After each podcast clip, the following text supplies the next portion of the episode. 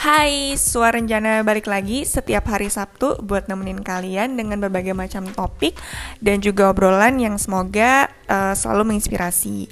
Dan kali ini gue akan bahas satu topik yang memang juga berkaitan sama uh, bidang pekerjaan gue sebelumnya adalah tentang uh, jurnalis. Nah, Uh, gue sebelumnya memang sempat bekerja di satu media uh, sebagai freelance jurnalis di Melbourne ketika gue masih uh, sekolah dulu. Dan uh, banyak hal yang gue pelajari sih terutama bagaimana kemudian gue ketemu orang terus juga uh, menuliskan sebuah berita. Tapi uh, untuk uh, bahasan topik kali ini, gue tidak akan sendirian karena gue akan uh, ngajak ngobrol salah satu temen gue yang memang juga punya pengalaman di bidang uh, jurnalistik dan juga kebetulan akademisi uh, karena dia bekerja sebagai seorang dosen di salah satu universitas di Indonesia. Nah, uh, gue telepon dulu ya.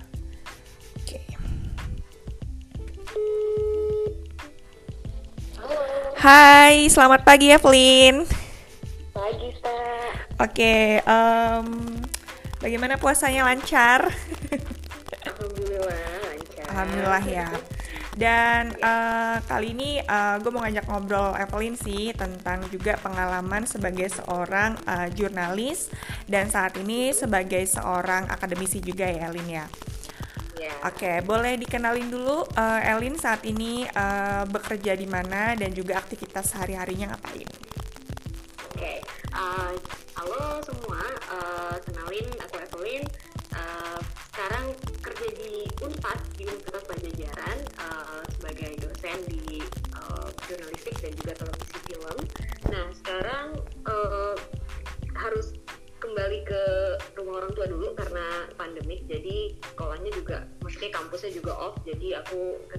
working from home dan teaching from home.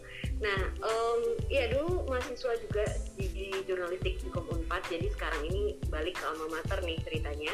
Dan uh, ya sempat bareng Desa juga di uh, Monash University karena ngambil Master of Communication and Media Studies. Uh, ya itu. Ya walaupun kita uh, sama-sama dari Monash tapi beda jurusan ya. Kebetulan kayak gue ngambilnya Faculty of Education dan Elin di uh, Faculty of Arts. Nah uh, Elin bisa ceritain nggak uh, gimana sih pengalaman uh, sebagai mahasiswa jurnalistik juga di Unpad dan uh, juga ketika menjadi mahasiswa S2 di Media and Studies di Monash Oke, okay.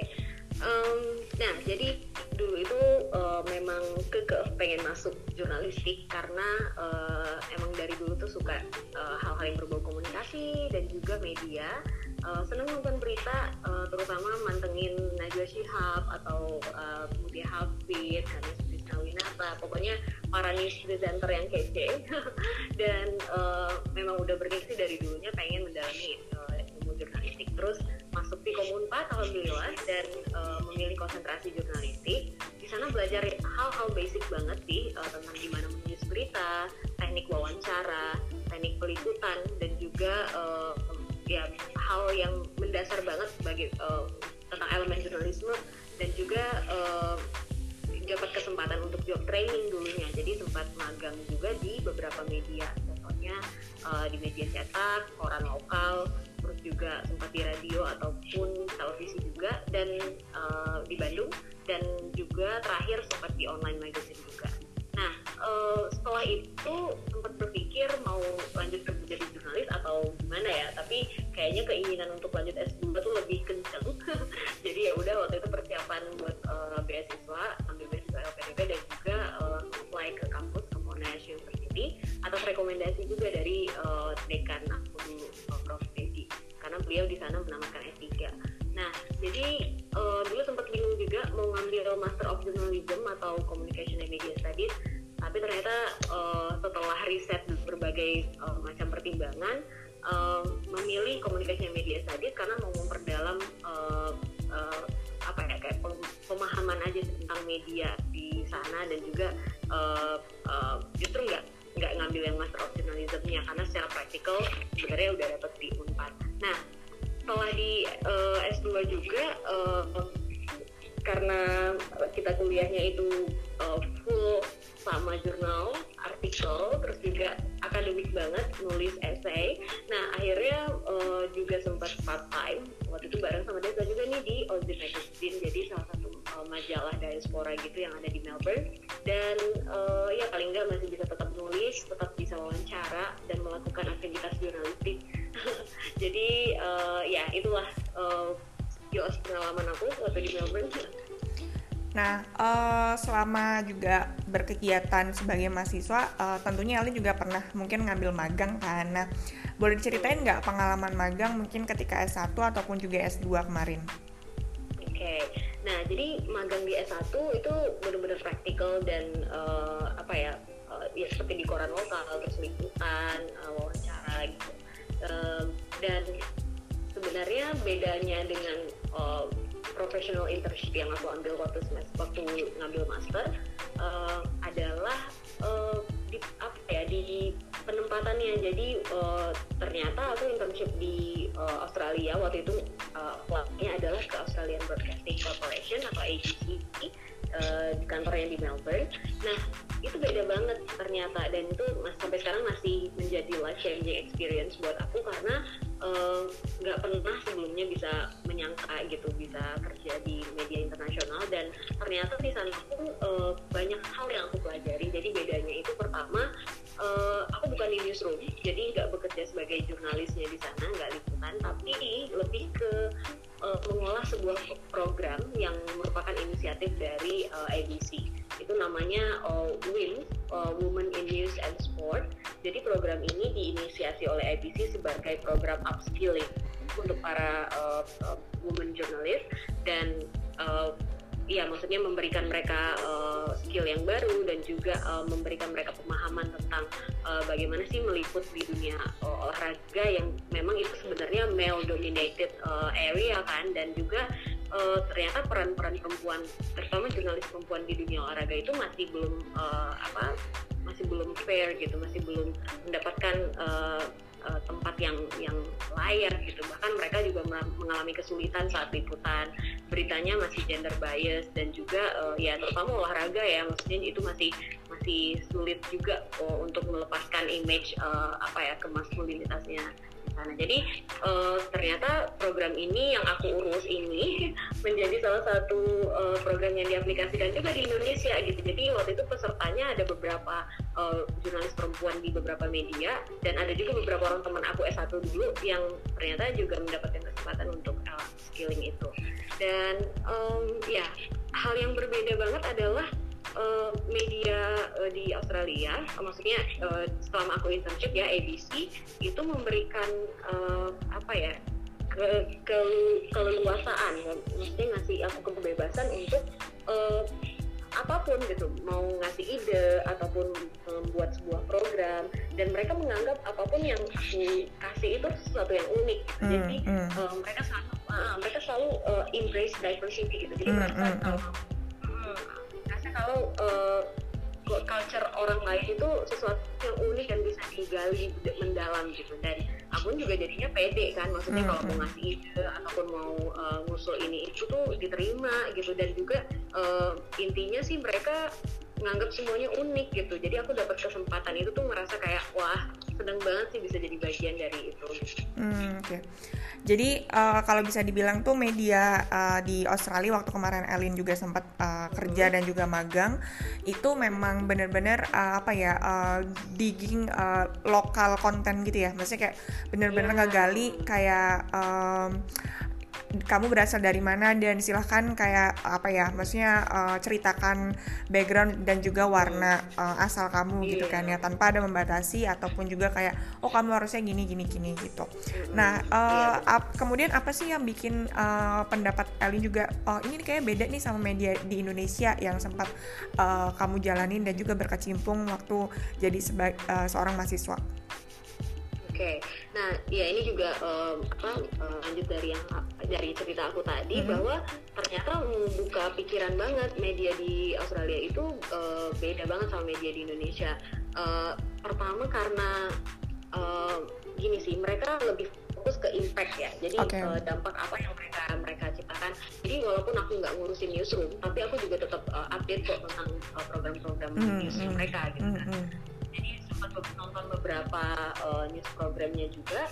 Nah, ABC itu fokusnya ke impact gitu. Hmm. Jadi mereka menggali, uh, bener kayak kayak Desa bilang tadi, menggali uh, story behind gitu. Jadi hmm. bener-bener uh, apa yang mengangkat sesuatu yang unik dari sana. Nah, dan juga perbedaan mendasar dari uh, media yang ada di Indonesia dengan media di luar ya, hmm. secara umumnya hmm. melihat um, mereka punya primary channel, mereka punya uh, channel yang utama yang dijadikan uh, panduan ataupun uh, paling dipercaya atau paling kredibel gitu. Nah itu adalah ABC gitu karena hmm. itu uh, mereka merupakan media, maksudnya government media gitu kan. Sedangkan kalau di Indonesia sendiri itu kita lebih banyak uh, media swastanya kan yang berkembang. Hmm, hmm, hmm, hmm. Sedangkan uh, kan uh, lembaga sendiri itu masih uh, sebenarnya sekarang udah banyak perubahan sih tapi menurutku masih belum menjadi uh, apa prioritas utama oleh audiens gitu. Jadi audiens di Indonesia pun mungkin udah sempat kehilangan trust ya. Mm, jadi mm, uh, ya jadi aku rasa uh, media di Indonesia dengan Australia itu bedanya di situ. Dan hal yang mendasar juga nih sebenarnya kita tahu kalau fungsi media itu ada inform, educate, entertain gitu kan. Nah hmm. sebenarnya kombinasi dari ketiga itu ya menjadikan sebuah program itu bagus, uh, menarik gitu. Tapi eh, nggak uh, semua program bisa me, apa ya menjalankan fungsi uh, ketiganya itu. Tapi hmm. sebenarnya hmm, jadi kadang ada program yang sifatnya entertain tapi uh, terlalu apa ya terlalu uh, menghibur akhirnya nilai edukasinya berkurang gitu okay. atau dia cuma menginform aja tanpa ada ya apa-apa gitu tadi jadi uh, sebenarnya harus menjalankan fungsi ketiga itu sulit tapi sebenarnya ada peran yang lebih penting lagi dari sebuah media yaitu sebagai fungsi kontrol kontrol okay. sosial intinya hmm. jadi fungsi kontrol sosial hmm. Jadi fungsi kontrol sosial ini yang sebenarnya menurut uh, uh, aku sih hilang gitu dari media yang ada di Indonesia. Uh, mungkin penuhnya hilang tapi uh, apa ya ter, ada ada bias di situ jadi akhirnya uh, audiens pun sekarang udah nggak percaya lagi sama media mainstream gitu okay. mereka menganggap uh, mereka menganggap bahwa media mainstream uh, ya banyak terpengaruh ke politik hmm. juga uh, apa konglomerasi dan hmm. akhirnya ya maksudnya media kan dimiliki oleh uh, uh, apa orang-orang tertentu kan dan akhirnya ya banyak bias di situ. Hmm. Nah sekarang sekarang kayaknya audiens udah bergerak paling aktif deh. Maksudnya audiens itu udah uh, udah paham gimana kerjanya media. Jadi nggak uh, bisa dibohong-bohongin lagi gitu. Maksudnya hmm. audiens pun juga udah cerdas. Gitu. Jadi kalau menurut aku uh, ya kontrol sosial itu uh, fungsi yang sangat penting untuk uh, sebuah media karena dari situlah dia bisa me, apa ya mengambil uh, trust atau kepercayaan dari audiens. Nah kalau di Australia itu ABC itu menjadi uh, primary channelnya mereka. Jadi apa pun uh, informasi terupdate, apa pun uh, apa berita dan uh, pokoknya sesuatu yang benar-benar dibutuhin masyarakat adanya di situ gitu. Hmm. Nah sedangkan kalau memang mau cari misalnya oh mau entertainmentnya yang lebih atau mau uh, tentang olahraga atau segala macam, ya mereka bisa bebas kok nonton hal yang lain gitu, nonton channel yang lain. Tapi okay. mereka punya satu satu pegangan gitu. Oke, okay. tapi walaupun kayak misalkan uh, eh, ABC sebagai salah satu media yang digunakan pemerintah gitu tidak ada semacam uh, pemaksaan ya, masa kayak oh harus informasi yang bagus-bagus aja nih atau gimana tuh?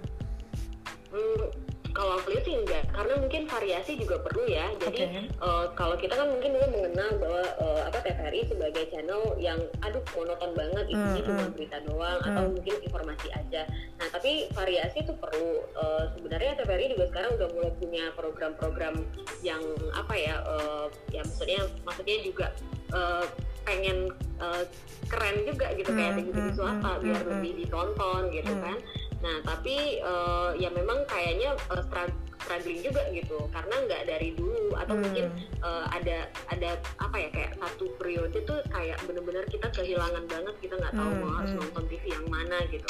Nah, tapi dengan kayak gitu aku lihat sekarang Indonesia itu justru lebih maju dengan media-media uh, independennya gitu. Oh, Jadi uh, media uh, atau yang kita kenal sekarang kayak homeless media ya. Jadi media yang memang muncul uh, dibikin oleh uh, audiens yang aktif. Nah dan ternyata orang dia dia memanfaatkan sosial media gitu. Hmm. jadi tidak memanfaatkan uh, apa penyiaran lembaga penyiaran okay. uh, uh, iya yang publik gitu. Maksudnya nggak mainstream.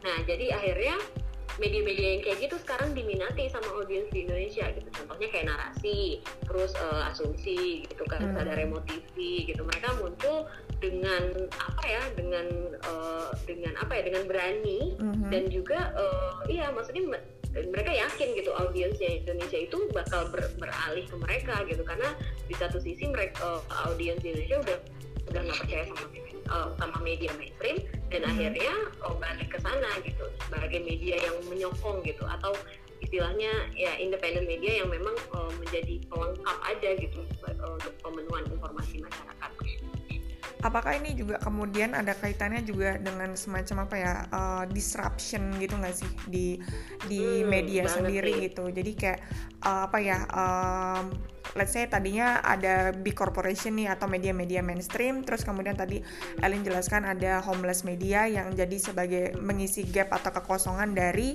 uh, media-media uh, yang mungkin um, tidak terlalu dipercaya uh, publik di Indonesia yeah. pada iya. umumnya gitu. Hmm, benar dan uh, ya kayaknya uh, disruptive uh, era itu memang apa ya it's it's real gitu mm -hmm. semua orang juga sekarang kayaknya udah nggak bisa uh, media is part of their life gitu kan mm -hmm. dan uh, sebagai audience pun mereka udah nggak betah hanya menonton gitu mereka udah bisa uh, apa membuat media sendiri bergerak dari kegelisahannya sendiri terus juga mencari audiensnya sendiri mm, oke okay. uh, uh, menargetkan kalangan tertentu. Oke. Okay. Nah, uh, menurut uh, Elin juga nih sebagai seorang akademisi uh, dan juga seorang praktisi ya, bagaimana sih peran media sebenarnya di masa yang akan datang? Halo? Oke, agak sempat keputus. Uh, coba aku call lagi. Uh, menarik sih karena um, apa ya benar-benar jadi downside gitu. Hai Elin. Hai. Oke okay. uh, eh, kita coba balik lagi tadi di pertanyaan bagaimana sih kemudian Elin melihat uh, peran media di masa yang akan datang? Iya. Ya, halo? Halo? Ya. Oke, gimana Lin?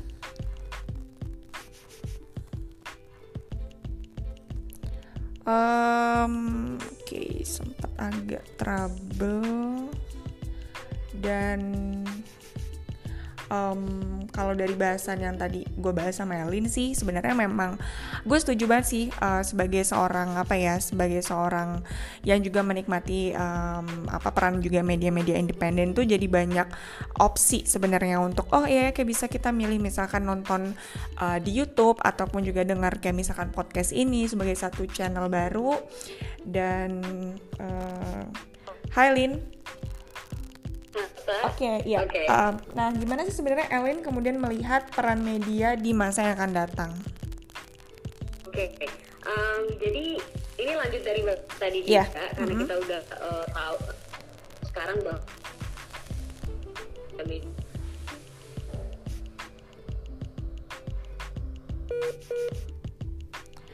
Aduh, nih agak-agak ini ya, agak-agak trouble. Soalnya gue di Bandar Lampung dan Elinnya di Padang. Oke. okay. Ya, halo. Silakan Elin.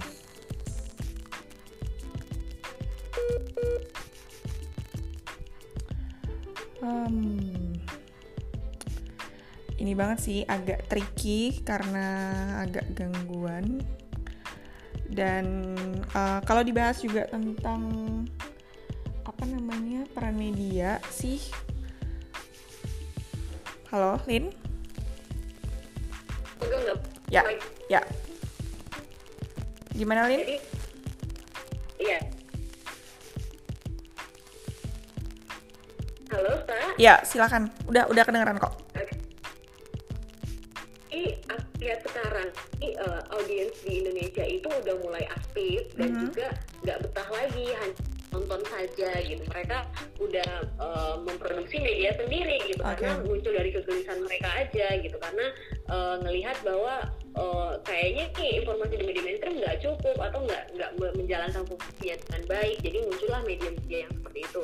Dan uh, mereka memanfaatkan sosial media karena Indonesia juga um, apa pasar terbesarnya memang di di media sosial hmm. ya, di internet gitu kan. Jadi um, aku lihat sih uh, dengan adanya pergerakan seperti ini uh, sebenarnya aku optimis sih kalau Indonesia itu bisa uh, punya uh, apa ya kayak sorts of uh, news ataupun uh, fungsi medianya tuh bisa berjalan dengan lancar dan fungsi kontrolnya juga bisa uh, sangat sangat uh, berjalan kan karena kayaknya sekarang tuh terbagi-bagi gitu kan maksudnya orang-orang hmm. udah mulai pindah pindah ke media-media yang anti mainstream ini dan akhirnya uh, menjadi apa ya menjadi fungsi kontrol mereka menjalankan fungsi untuk masyarakat gitu jadi memang hmm.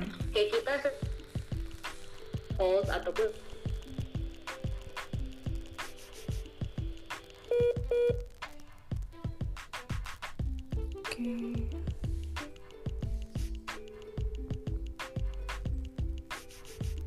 Ya, ya tadi sampai uh, di vote. Hmm. Nah, jadi akhirnya kita bahwa gitu. Jadi itu uh, punya apa ya, masa depan tersendiri sih hmm. dia media yang munculnya ber ya itu menjadi hal yang menarik Oke. Okay. Nah, uh, mungkin uh, di pertanyaan terakhir juga, Nielin, uh, gimana sih kemudian um, apa ya untuk menjadi seorang uh, impactful jurnalis nih? Kalau aku sih ngelihat lagi nih setelah aku flashback bahwa sebagai mahasiswa jurnalistik, terus juga pengalaman di media dan akhirnya udah selesai master dan sekarang malah terjun ke dunia akademik. Aku lihat bahwa uh, ada beberapa hal yang missing gitu dari uh, dari pendidikan uh, maksudnya aspek uh, apa ya edukasinya seorang jurnalis gitu atau hmm. yang yang mengerti yang nah, aku sih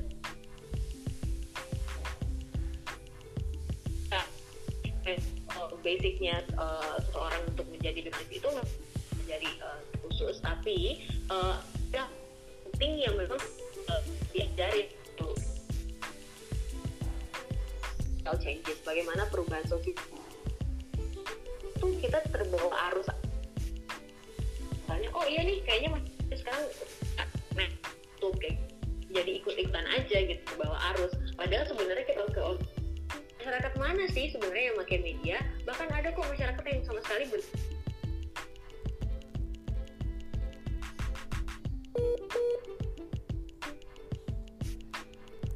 Aduh agak sempat keputus ya tadi uh, waktu obrolan tentang uh, menjadi seorang impactful jurnalis. Ini padahal obrolan kunci nih. Oke. okay. Tadi uh, sempat keputus um, apa namanya dengan tadi tren yang ikut-ikutan arus gitu, Lin. Nah, ya, jadi intinya sih sebenarnya sekarang lebih ke gimana membangun kredit. Jadi masyarakat bagaimana ya, semua orang bisa oh,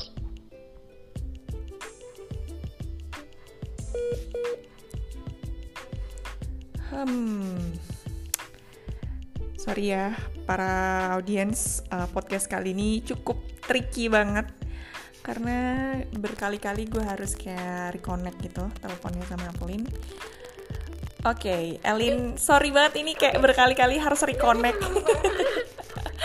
ini salah satu sebenarnya apa ya? Um, ini juga sih tricky ketika emang bikin podcast uh, jarak jauh kayak gini, koneksi ya. Oke, okay, bisa dilanjutin tadi uh, apa namanya tentang uh, kredibilitas uh, dan juga aspek masyarakatnya iya, iya. gimana? Jadi sebenarnya kepercayaan dari masyarakat itu adalah dari posisi paling psikologis masyarakat gitu jadi hmm. uh, galilah ceritanya gitu jadi kalau kita belajar tadi dari uh, apa ada salah satu program di ABC yang aku tonton terutama uh, setelah pandemik ini ya maksudnya hmm. setelah hmm. wabah ini muncul dia bikin satu program itu uh, mengambil lima sosok yang memang terkena atau terdampak oleh uh, pandemik jadi contohnya guru hmm. atau pekerja uh, apa bisnis dan juga uh, apa scientist gitu hmm. nah mereka hmm. tuh menggali cerita dari mereka gitu apa sih yang mereka lakukan setelah ini atau bagaimana mereka bisa survive di masa seperti ini nah yang kayak kayak gitu tuh uh, Indonesia tuh masih jauh dan memang hmm. hanya surface-nya aja gitu jadi hmm. masih mengambil cerita dari permukaannya aja misalnya gimana perasaan atau uh, apa yang terjadi hanya itu tapi enggak bagaimana mereka survive bagaimana mereka bisa uh, menganggap ini tuh bukan suatu uh, apa uh, uh, apa ya kayak pemberhentian yang memang uh, full gitu karena uh, kita ngelihat kan pandemik ini tuh harus dilewatin bareng-bareng ya yes. dan dan semua orang punya struggle yang beda-beda gitu. Nah, menurut aku storytelling itu menjadi poin paling penting hmm. buat media uh, agar uh, punya kredibilitas gitu, dan juga impact yang baik untuk masyarakat. Gitu. Oke. Okay. Nah, berarti kalau misalkan dibilang uh, sebenarnya uh, di masa sekarang seperti ini tuh semua orang bisa sebenarnya jadi jurnalis ya kan. Tapi bagaimana kemudian untuk menumbuhkan empati, terus juga menggali informasinya itu lebih dalam dan menyajikannya dengan konten storytelling yang nggak cuman ngasih informasi, tapi juga kayak melihat sisi lain dari orang itu, misalkan uh, dampaknya seperti apa, ataupun juga kemudian uh, peran jurnalis itu nggak hanya sebagai pemberi informasi tapi juga mengedukasi uh, gitu nggak? Mm-hmm, Oke. Okay. Iya iya. Nah, oh. kalau sedikit lagi aku ulas sih mm-hmm. sebenarnya uh, karena kita geraknya banyaknya di media online, mm-hmm. tapi pada nyari traction, pada nyari uh, sisi komersil gitu kan. Mm-hmm. Kalau menurut aku sih kalau konten udah berkualitas, uh, komersialitas itu bakalan ikut gitu. Jadi mm-hmm. uh, uh, jadi nggak perlu mikirin uh, bakal di view berapa orang di like berapa orang tapi hmm. kalau konten udah berkualitas sih tetap bagus aku juga sempat kemarin itu uh, apa nge-encourage beberapa mahasiswa aku tuh buat bikin media uh, mainstream yang hmm. memang uh, mereka bergeraknya itu memang dari hal kecil misalnya jadi kayak media yang memang uh, bergerak untuk ibu-ibu uh, muda hmm. atau media yang memang ngebahas tentang edukasi anak-anak atau mungkin media yang cenderung ke stigma gitu ngebahas hmm. stigma-stigma yang nggak pernah dibahas oleh uh, media mainstream jadi uh, mereka bisa bergerak dengan bebas dan juga uh, punya audiens masing-masing gitu audiensnya lebih niche dan berdampak gitu. Oke, okay. menarik sih. Jadi kayak uh, intinya sih apa ya? uh, bagaimana kemudian kita bisa melihat dengan tidak hanya dengan mata cie tapi dengan hati ya kan hmm. yeah, oke okay. terima kasih Elin uh, atas percakapannya yeah. dan um, sukses terus dan juga semoga kegiatan mengajarnya juga lancar dan maaf ya kalau misalnya di tengah-tengah koneksinya tadi uh, agak-agak apa namanya agak-agak lost gitu ah. karena uh, ini kayak behind story podcast gue juga tuh biasanya kan kalau orang tuh kayak ngedit-ngedit gitu kan. Tapi kalau gue tuh kayak ya udah langsung one take aja gitu. Jadi kayak nah, emang gue iya. ya, iya gue menyuguh, menyuguhkan sesuatu yang emang ini loh kayak uh, apa ya behind the scene-nya ataupun juga langsung kayak yeah. uh, struggle-nya gitu. Karena uh, sebenarnya kayak juga misalkan mau ngomongin podcast tuh sekarang tuh udah apa ya bisa jadi satu media juga kan sebenarnya media edukasi dan juga media ah, jurnalistik juga sebenarnya mungkin gitu tapi mm-hmm. uh, orang tuh kan kayak uh, apa namanya masih uh, mungkin nggak pede atau kiblatnya masih yeah. juga di uh, YouTube ataupun juga um, TV atau something gitu. Padahal sebenarnya uh, podcast ini juga bisa salah satu mungkin nanti jadi uh, one of um, apa namanya uh, media juga yang kemudian bisa jadi yeah. sumber informasi kayak gitu. Benar benar. Jadi uh, kontennya itu siapa bilang konten bikin konten tuh gampang ya maksudnya iya. ini punya ternyata ribet juga gitu. Iya uh, ya emang harus kayak uh, jadi apa ya konten creator kan kayak harus juga harus konsisten dan juga harus kayak mikirin apa ya yang kira-kira uh, lagi Menarik dibutuhin ya. juga gitu. Tapi nggak yeah. Uh, nggak yang cuman bombastis atau fenomenal. Tapi kalau gue pribadi bikin pod podcast kan lebih pengen kayak ada unsur edukasinya kayak gitu. Uh, oke okay, thank you Elin uh, atas waktunya. Uh, salam juga buat keluarga ya. Assalamualaikum. Waalaikumsalam Oke, itu tadi uh, satu bahasan gue sama Evelyn tentang uh, peran media dan juga bagaimana sih kemudian menjadi seorang jurnalis yang uh, gak hanya melihat dengan mata tapi juga bisa uh, menceritakan juga dengan uh, hati dan banyak mengedukasi uh, uh, para audiensnya. Uh, segitu dulu uh, obrolan kita hari ini. Uh, nantikan juga topik-topik uh, uh, lainnya di edisi Sabtu depan dan um, bye.